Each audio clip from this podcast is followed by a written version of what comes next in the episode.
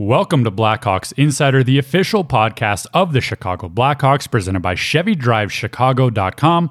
Drive what Kane and Taves drive. I'm Carter Baum, and coming up on today's episode, Adam Burish and I dive into Game 2, the overtime defeat for the Chicago Blackhawks in a much better second outing against the Vegas Golden Knights. We look at Patrick Kane's historic three-point night, the performance of Corey Crawford, and looking ahead to the weekend's doubleheader games 3 and 4 on Saturday and Sunday. All that and more coming up on Blackhawks Insider, presented by your Chicagoland and Northwest Indiana Chevy dealers. It's all about the drive.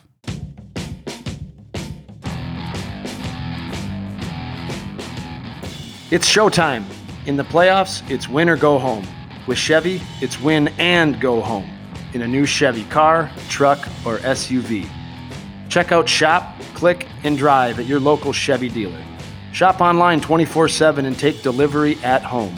It's simple, it's safe, it's smart. Go to ChevyDriveChicago.com to locate your Chevy dealer and schedule a test drive. Eye it, try it, buy it, whatever it takes. Your local Chevy dealers, proud sponsors of the Chicago Blackhawks. I've been fortunate to play on some amazing teams, and I guess when you have some deep runs in the playoffs, you're going to have the chance to put up numbers and points when you're an offensive guy. So I appreciate those teams I've been on. Trying to do the same thing here with this team. I think we got a good group. I think we've proved it all year when we've been in tough situations, faced some adversity, that we're able to come back and we're able to work our way out of it. So this is a team that isn't going to give up. And, I think we're in a situation here where we're coming into a day off and then a back-to-back situation, and we feel we got a young team with some fresh legs, so hopefully that can be used to our advantage. Welcome into Blackhawks Insider. Carter Baum, Adam Burish here following a Game 2 overtime defeat for the Chicago Blackhawks against the Vegas Golden Knights, a 4-3 final in this one. Burr, we talked a lot after Game 1 just about what Chicago needed to do coming into Game 2, and despite the scoreline, it was a much better all-around game for Chicago. A big kind of comeback in the second period. You force overtime, and all in all, it was a good step for them. And I think if they can continue to make that next step going forward, it could be a really interesting Game 3. What are your thoughts? Just general thoughts before we dive into what was Game 2. Yeah, I think Coach Carter and Coach Adam after Game One. You and I talked about how, we both kind of thought that they tiptoed around the game a little bit in Game 1. They kind of tried to ease into it, and both teams did period 1 for sure. And then period 2, Vegas kind of stepped up a bit, and they stepped their game up, and they started pushing the pace and getting a little faster. And the Hawks didn't feel like they ever wanted to counterpunch, and they kind of felt like they had to sit back. And I know after Game 1, you and I talked about the comments that we heard where the guys had said, we still need to be good defensively, stay above the puck, but we also need to play, and we got to get out there and play fast and create some chances. And I thought they were better that way. It felt like neither team actually felt like they were just going to sit back, and both teams transitioned better. The Hawks transitioned better. They defended. I thought they defended okay against a tough Vegas team, but they transitioned better. The Hawks, they didn't, it wasn't just all defense or that kind of mindset, but they wanted to attack. And the difference to me tonight from Game 1, why it went to overtime, was when the Hawks had their chances, they jumped on them and they converted and they scored, where in Game 1, they didn't have a whole lot of chances. And when they did, they didn't score. But tonight, the chances they had, they're good chances. They converted. And as I'm sure we'll talk about, Patrick Kane had the best game of the playoffs for himself so far. Incredible game for Patrick Kane. 3 assists. We will absolutely get to him in just a minute. I do have to say, we discussed at the end of the last show how we usually record these the morning after the game, kind of let things settle down, wake up first thing and go. But one of the beautiful things about this afternoon game today on a Thursday, a 4:30 puck drop, it's only 9:30 at night. We're sitting here. I have a nice little glass of wine. I think you have one as well in front of you. And we're going to have some fun and dive into this one. So a couple changes for the Blackhawks I want to get into. And I know you talked about the finishing the chances, and it was very interesting to see coming out in this one, especially with the forward units, some jumbling within the bottom 9, the bottom 3 lines for Jeremy Colliton.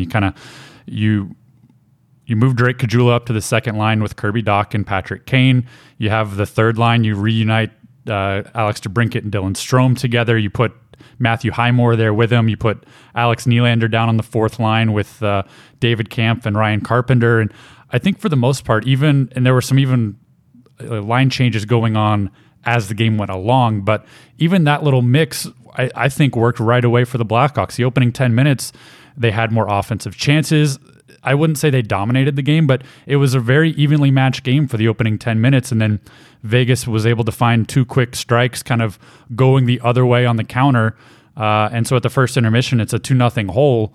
But all in all, it was a pretty solid first period for the Blackhawks. Yeah, you nailed it. When you play the Vegas Golden Knights, and if you listen to the television or you read the hockey news about them, everybody talks about how they play four lines and they're a deep team. All four lines play decent minutes. Even their fourth line plays decent minutes always. And it's a hard matchup. You know, there's a really cool documentary. We want to talk Blackhawks here, but there is a really cool documentary out on the Vegas Golden Knights about their first year in expansion. And there was an interesting comment that somebody had made with this team is that because of the expansion draft, they were able to pick, X amount of players from each team that teams wanted to expose. And it was generally a lot of second and third line players. And they've kind of built their team that way around a bunch of second and third line players. So when you think about it, teams have four lines, and you have a first line and a fourth line and a third and a fourth line, where this team has a kind of a full team of second liners is what this team had. So it's a tough matchup across the NHL for this Vegas team. That's why they've gone so deep in the playoffs, I think, every year, is because they may not have the big superstar name. They're starting to get some now that you've heard of, but they've got a lot of really high-end second-line guys that they trot out there, and then they do have a real fourth line. Ryan Reaves is a fourth-line guy. He's tough as nails and plays his tail off, and he can still play the game. But they have a fourth line, but it's a fourth line that can play, and they can handle the puck, and they can make plays, and they can score, and they're heavy. So teams that do well against the Knights, they have four lines also. And I think Jeremy knew that. He knew that he had to balance his lineup out. He did that. He put some skill on his fourth line. He still has some grit with Carpenter there. He puts Nylander there with some skill. You bump Highmore up to the third line because he scores. He's been scoring some goals. You figure, I got to get this guy a little more time right now because he seems to be hot. And then their top two lines are just even and balanced. You're going to play them big minutes against some big teams. The thing they did better tonight than game one across the lineup is they transitioned better. This is the Vegas Golden Knights team. When you play a team that's going to go up and down and transition, and you have to counterpunch, and they're going to send guys up the ice. If they turn the puck over, whenever you can create a turnover, you got to go the other way fast. That's how you get your scoring chances against this team. And I thought the Hawks did better at that tonight. And I think part of that was because they could keep playing four lines. You got to stay fresh. You got to play fast. And they did that a lot better tonight. Picked off, and here come the Hawks. Dach gets into the zone. Kane looking for the late behind. His shot came back. He tried again. Good set. Rebound. They score! Kirby Dach picked up the second opportunity, and the Hawks have cut the lead in half. Blackhawks through the middle of the ice. The opportunity. Kane finds de Haan. Shot block. He stays with it, and Kirby's hanging around the net. What we talk about in the open? Second and third chance opportunities. You mentioned the transition game, and a 3-goal third period from the Blackhawks, all 3 goals in transition. It starts early with Kirby Dach, kind of sitting at the side of the cage. Calvin de Haan has his shot blocked from the point, follows up his own rebound, goes right off Robin Leonard's pad to Kirby Dach. First NHL playoff goal, a cool moment for him early. And then a couple minutes later, you have a power play. Patrick Kane leaves it for the trailer, Dominik Kubalik, coming into the zone. He puts a shot just under the bar, I think, for another goal, 2-2 game there. Vegas counterpunches back. It's a 3-2 game. And then right before the end of the period, I alluded to it, but you get Alex DeBrincat, Dylan Strome, and Patrick Kane out there for one shift together, the line that everyone was talking about through training camp and just some of the chemistry that they had. First time together in the game, they go out and put together just a beautiful goal. It's Alex DeBrincat bringing it in on the left wall, goes cross-ice to Patrick Kane on the right wall, and basically a no-look pass finds Dylan Strome backdoor for a nice little tap-in, a 3-3 game with just seconds left on the clock in the second period. And I think really that middle frame set the tempo for the Blackhawks and really kind of gave them a lot of confidence. They played well in the first. They didn't have the scoreline to show for it, but that second period, you could tell they were really starting to feel themselves by the end of it. Yeah, I loved that. I loved the line of Strome, DeBrincat, and Kane. And I know those guys love playing together. I know at times as a player, you're like, Coach, get us out there together every shift, and we don't ever split us up. And I know that's how those guys feel. And when you get together and you get that matchup and those lines together, that the guys you want to play with, you kind of always want to show the coach, hey, see how we like to play together and what we can do out there. And they have chemistry. They like being out there together. And Kaner was feeling it tonight. You could just kind of tell it was important to him and to contribute offensively. He put so much pressure on himself, thinking he's got to score every night. He's got to put points up, and when he's not scoring goals, it frustrates him. And I know the media has asked him about that. Like, you won round one, but you didn't exactly have 500 points in round one like everybody expects him to have. But he was actually really good in round one. He was actually really, really good. He was. The decisions he made with the puck, the way he defended, the way he played a two-way game was underappreciated. I thought he was really good in round one. He just didn't, score a bunch of goals, but he had points. But tonight you could just kind of sense that he had kind of said, hey, if we're going to hang around in this series, if we're going to have a chance, I'm going to have to produce. I'm going to have to make guys around me better and put some points up. And it was almost one of those games where he said, all right, I'm going to have to win this one for us if we're going to win it or keep it close, and that's what he did. He had a really special game. Around the boards, here comes Strome. Strome looking for DeBrincat. He comes across for Kane, the backhand center. Oh, what a pass! Patrick Kane gave Dylan Strome a tap in. What a beautiful backhand feed. Two good passes on that rush, and the Hawks are even. You mentioned it, maybe a slower first round, at least in point production, than you want to see from Patrick Kane. But, I mean, you've seen it firsthand. He's a guy who gets hot as the playoffs go along. He kind of starts slow and builds his confidence. And then by the third or fourth round, you don't want to go against that guy. I mean, we are sitting here talking about what is really kind of a slow maybe first round for Patrick Kane, or I guess playing round because it's technically the first round. But he still had 4 points in four games. That's a point per game player right there. But it just goes to speak to his how lethal he is, especially in the later rounds of the playoffs. And as he builds that confidence, you do not want to face him. Yeah, you're dead on. I almost think just from playing with him and seeing him and watching him a lot in playoffs, I almost, and I don't know this, but I almost feel like these superstar kind of players, they figure out the way the game's going to be played, the series is going to be played, and how the matchups are going to happen, who they're going to be out there against. And they watch tape, they watch film, and where they can find open ice or where they can find players, or they'll go back and watch power plays and say, okay, I get the puck in this situation a lot or in this area a lot, and here's what seems to be open, and here's what I missed last game. And I think with Kaner, he's such a smart player, and he's in such control out there with the game and the pace and the play and the puck on his stick, that as series goes on, he always tends to get better and better and better, because he kind of breaks you down and he figures out where your weaknesses are and who he's out there against and what this guy's tendency is and where the open ice might be on the power play and 5-on-5, where he finds himself a lot, and then what the correct play is there. I mean, I've said it for a couple of years now, is when you watch him, the thing I appreciate most about watching him is when the puck's on his stick, watch how many times he just makes the right play. And the puck doesn't get turned over. It doesn't go to the other team.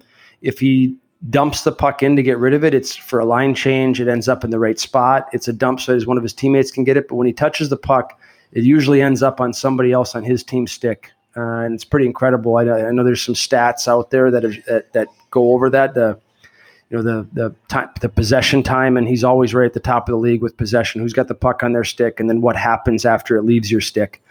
So I think that's why you're going to see, I'm certain of it, we'll see it the next two games too, is that he's going to continue to find ways to break this Vegas team down and get points and set players up on his team, because he seems to figure that out. And I wish I could talk about it more, but I wasn't that good, Carter. I couldn't figure anybody out there. I could figure out a good seat on the bench, though. I know that. Hey, you had a front row seat to all of it. You mentioned what happens when the puck for free. There you go. We're sitting here having to pay for it. The fans are, and you had the best seat in the house right there, front row to see a couple Hall of Famers right there in front of you. But you contributed. Don't sell yourself short there. You touched on it. What happens when the puck leaves his stick? Well, tonight, more often than not, it left a stick and ended up in the back of the net. A pair of primary assists on those last two goals. We touched on it, a three-point night. And with 3 points, I want to read off this stat to you, Burr, and just kind of read off some of these names. Yep. Patrick Kane moved into sole possession of third place in franchise history for all-time playoff scoring. He now has 130 playoff points in his career. He's surpassed Bobby Hull and now trails only Stan Mikita, who has 150, and his first coach, Dennis Savard, with 145. He's 15 and 20 points behind them, respectively, and just continues to put his name, a future Hall of Fame name, up amongst and surpass so many Hall of Famers in Blackhawks history. Wow. I don't... Do you want to comment? Because I don't have one. Wow. I mean, wow is all you can really say about wow, that. I mean, yeah. It just kind of continues to show. Right? I mean, he's going to pass them, guaranteed. You know, now the conversation is going to be, is he the next conversation is going to be, is he the best Blackhawk ever? Right? That's what's coming down the road. But yeah, wow. It's incredible. Here's the weird part to me is that he's not slowing down yet. Like he's getting better. He's getting better and better and better. Nope. You could say the same thing about Taves too. I mean, 2 years ago, people were like, these guys are slowing down. Well, you pissed them off by saying that. Whoever said that about them pissed them off, because they're both getting better. This is, to me, this year they were better than they were 3 years ago.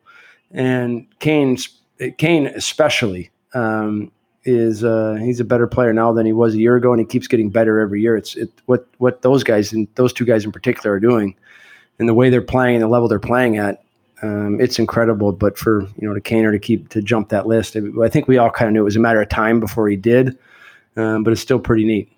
I'm going to maybe take this on a little bit of a tangent because I think it's a little relevant. There's a conversation out there with how the Pittsburgh Penguins were eliminated by another 12 seed in Montreal. But the conversation is kind of the window for that team is closing. And Jim Rutherford had some very strong comments after his team got eliminated. You have a guy like Sidney Crosby, still an all-world player, but I feel like there's more conversation around the window closing for Sidney Crosby and what the Penguins can do. Patrick Kane's only a year younger than Sidney Crosby, and you mentioned it, continues to get better with age and continues to set more and more records. And, the window closing is a big, broad term that maybe gets painted, but I don't feel like it really applies to someone like Patrick Kane and even Jonathan Taves, who continues to refine his game and has such an impact as a two-way player. And we've seen it in the last few games in this postseason where he steps up too when the time is right or when he needs to step up. He's a big force for this roster. Yeah, I don't buy that either, that the Penguins window is closing, just like I wouldn't buy the Blackhawks window is closing. Malkin and Crosby are two guys that can completely change a game in a second. They can win you a series by themselves. Their back end is getting older. So is you could argue so is the Blackhawks back end's getting older. It just happens. But watch Duncan Keith. Does he look like he can't play 30 minutes? I don't think so. Does he look like he can't go out and shut down Connor McDavid? Well, he did.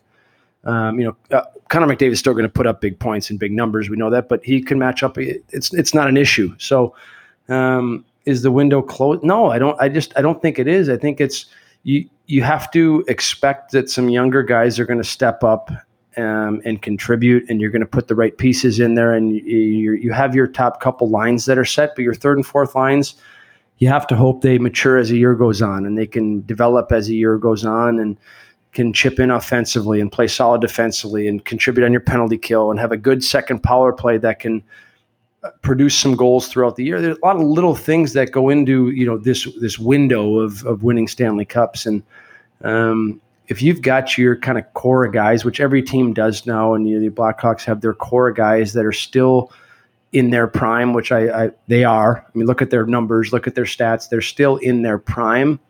Now you just hope the guys around them can kind of find their roles and find their niche and figure out where they are. And that's what will give you a chance to win another Stanley Cup. And so as long as your core guys are still in that window and still in their prime, which Kane and Taves and Keith are, you got a chance. You got a chance when you've got some superstars. And so you know, not to talk about the Penguins here, but they still have a chance with Crosby and Malkin, Letang, and a good goaltender. So those are you and I don't need to get into those debates here, Carter.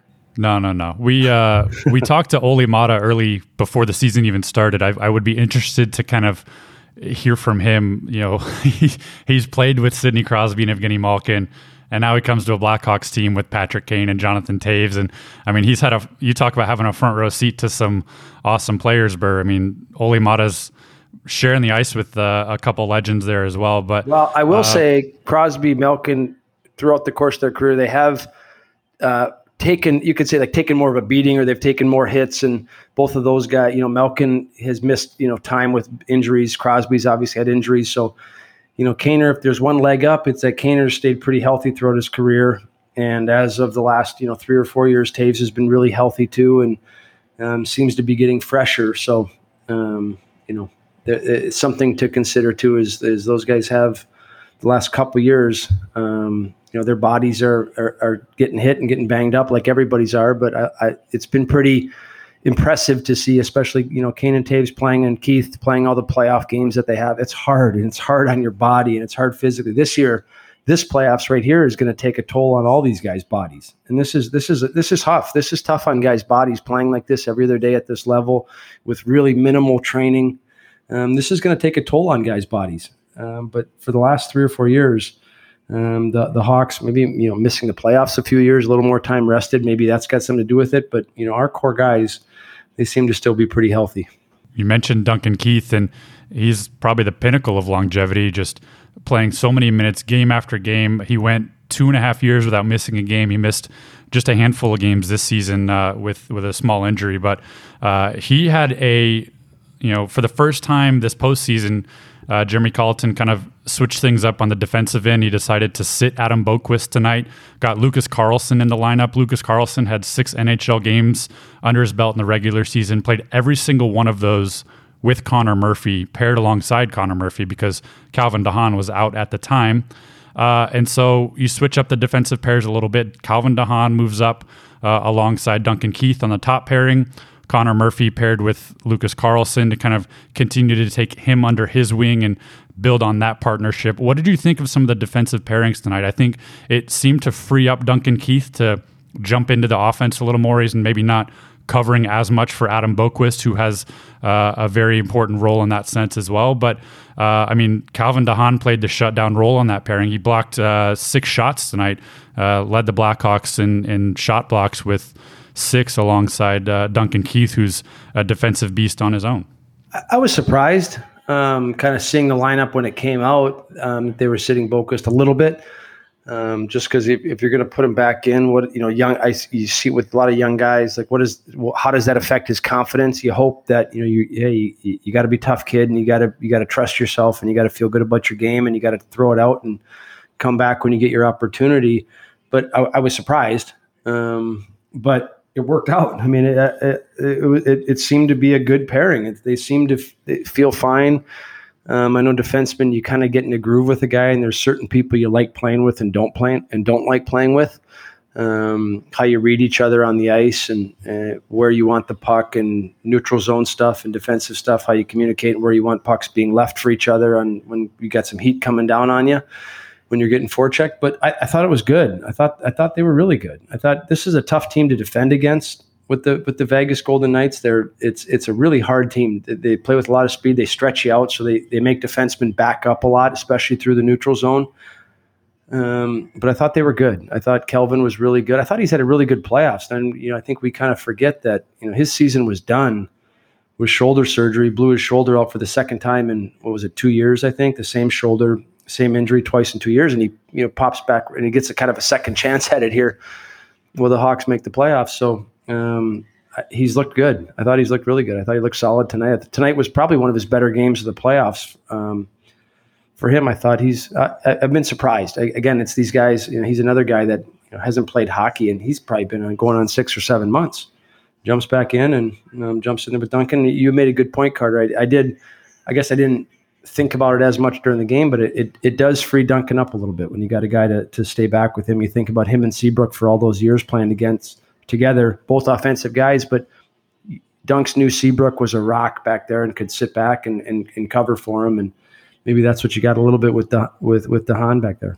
Is that what you thought? Well, I think it speaks a lot to just the versatility of Duncan Keith to not only be able to, when you're playing with a guy like Adam Boqvist, who you know is a very offensive defenseman, to be able to cover defensively, to be able to play that kind of role, but then also to be able to switch it up. And when you are playing with someone who's maybe even more defensive than you are, be able to jump up into the attack. I mean, he can really do both sides of it depending on what the game needs. And I think that speaks to just the type of player Duncan Keith is and the career he's been able to have.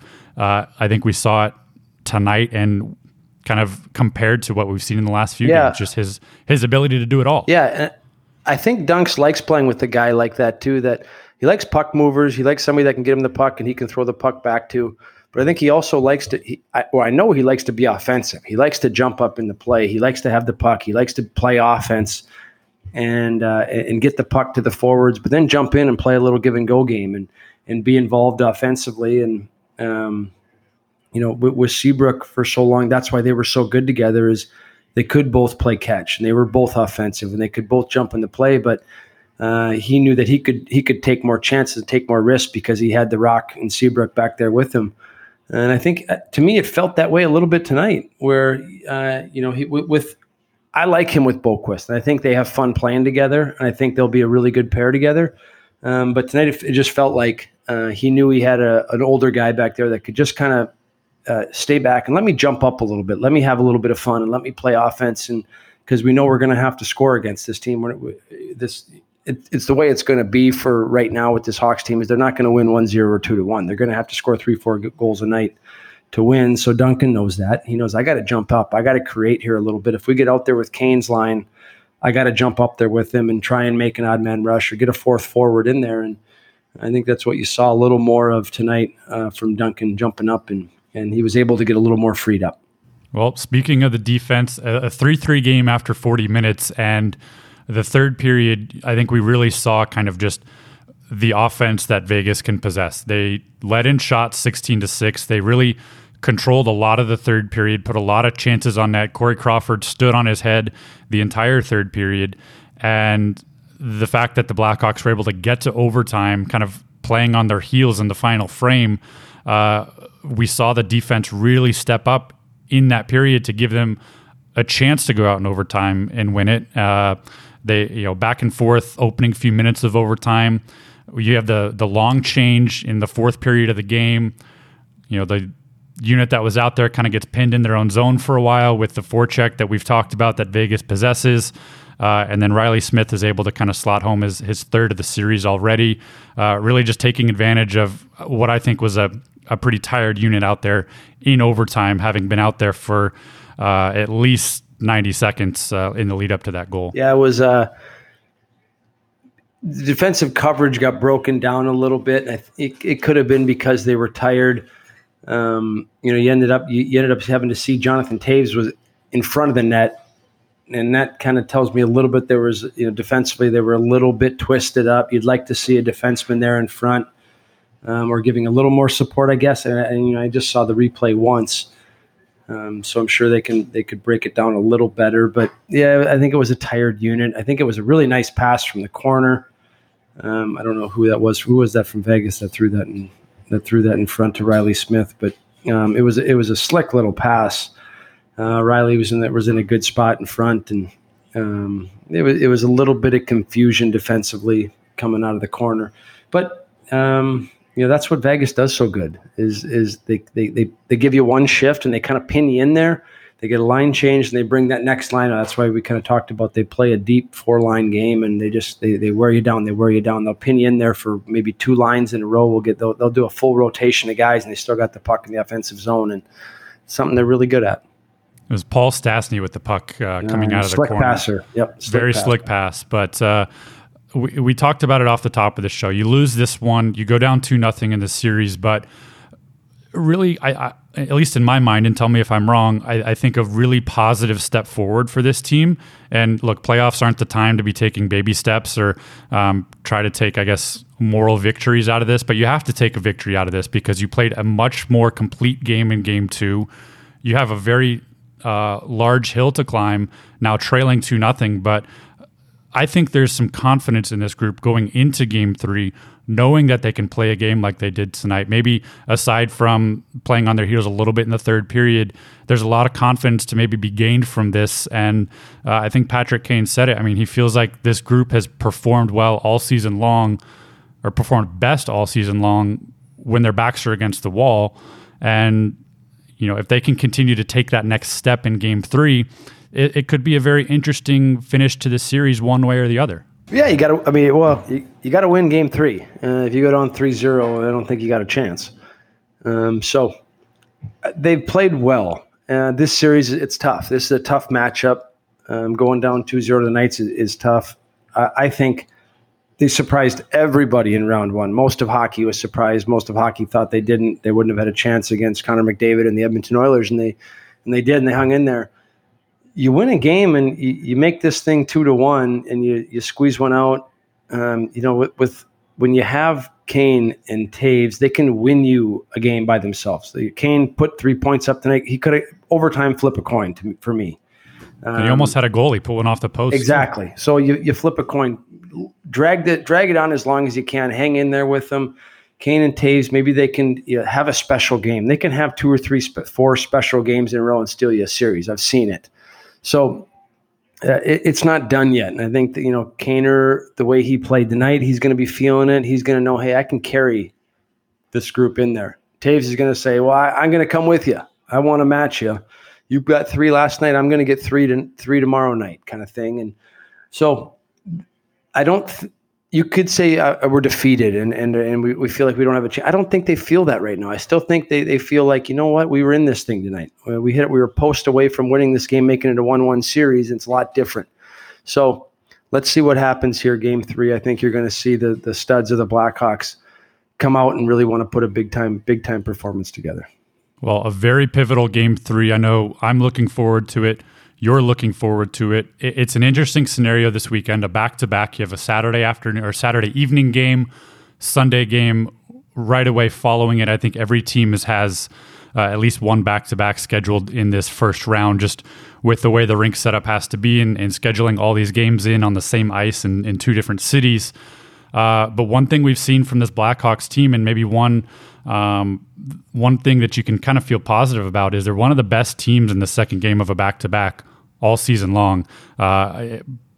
Maybe some of it's to do with the youth on this team, the fresh legs, just being able to kind of bounce back right away. But, you kind of have to feel a little better going into game four at least, knowing that you have that kind of to fall back on, that confidence, I guess, from the regular season, and knowing that's kind of where you excel and kind of put it to other teams. I think, the Toronto Maple Leafs game in November was the second game of a back-to-back, and I think one of the best all-around offensive performances that the Blackhawks put together, at least in the first half of the season. There's a lot to kind of look forward to. It's going to be a very interesting weekend, but definitely one where the Blackhawks, like you said, kind of have those guys who can take over a game, and we'll have to see what happens after these games 3 and 4. It'll be interesting for sure. Yeah, let's see if a bottom six guy can chip in and score one, and then let's see if Kane and Taves can put a big one together and put 2 or 3 points up on the board each, and you're going to win a hockey game. But it'll be fun. This has been fun to watch. These playoffs have been awesome. You got hockey on all day, all night. This has been a treat for hockey fans. It's been a treat for hockey fans. As always, it's a treat chatting with you, Burr, talking about games 3 and 4, a little scheduling note. Just be with the turnaround. It's going to be tough to turn around a podcast after game 3 and get it out in time for game 4. Don't make excuses now, Carter. We're going to... we can't do it. We can't do it. There's a lot to do. We have to mentally prepare for game 4. It's tough for the players to turn around. I think it's even tougher for the media people to turn around, honestly. Like, no kidding. But so we're going to be back after game four. We're not going to have a show after game three. We'll be back after game four, previewing game five. I'm going to say we're going to be previewing game five because there's going to be a game five. And we'll talk to you then. And we hope you have a great weekend and enjoy yet again, nonstop hockey, more overtime games. Burr, we've had overtime games every single night so far. And we're just going to keep plowing through these playoffs because it's great to watch. And it's so much fun to just even be a part of. Pour yourself a nice big glass of wine now, Carter. Yeah, we're getting near the bottom of this one. We're gonna need yeah. Good deal. Well, thanks. Cheers, buddy. Cheers to you. We'll see you next time. That'll do it for today's episode of Blackhawks Insider. For Adam Burish, I'm Carter Baum. We'll see you next time, presented by Chevy Drive Chicago. Drive what Kane and Taves drive.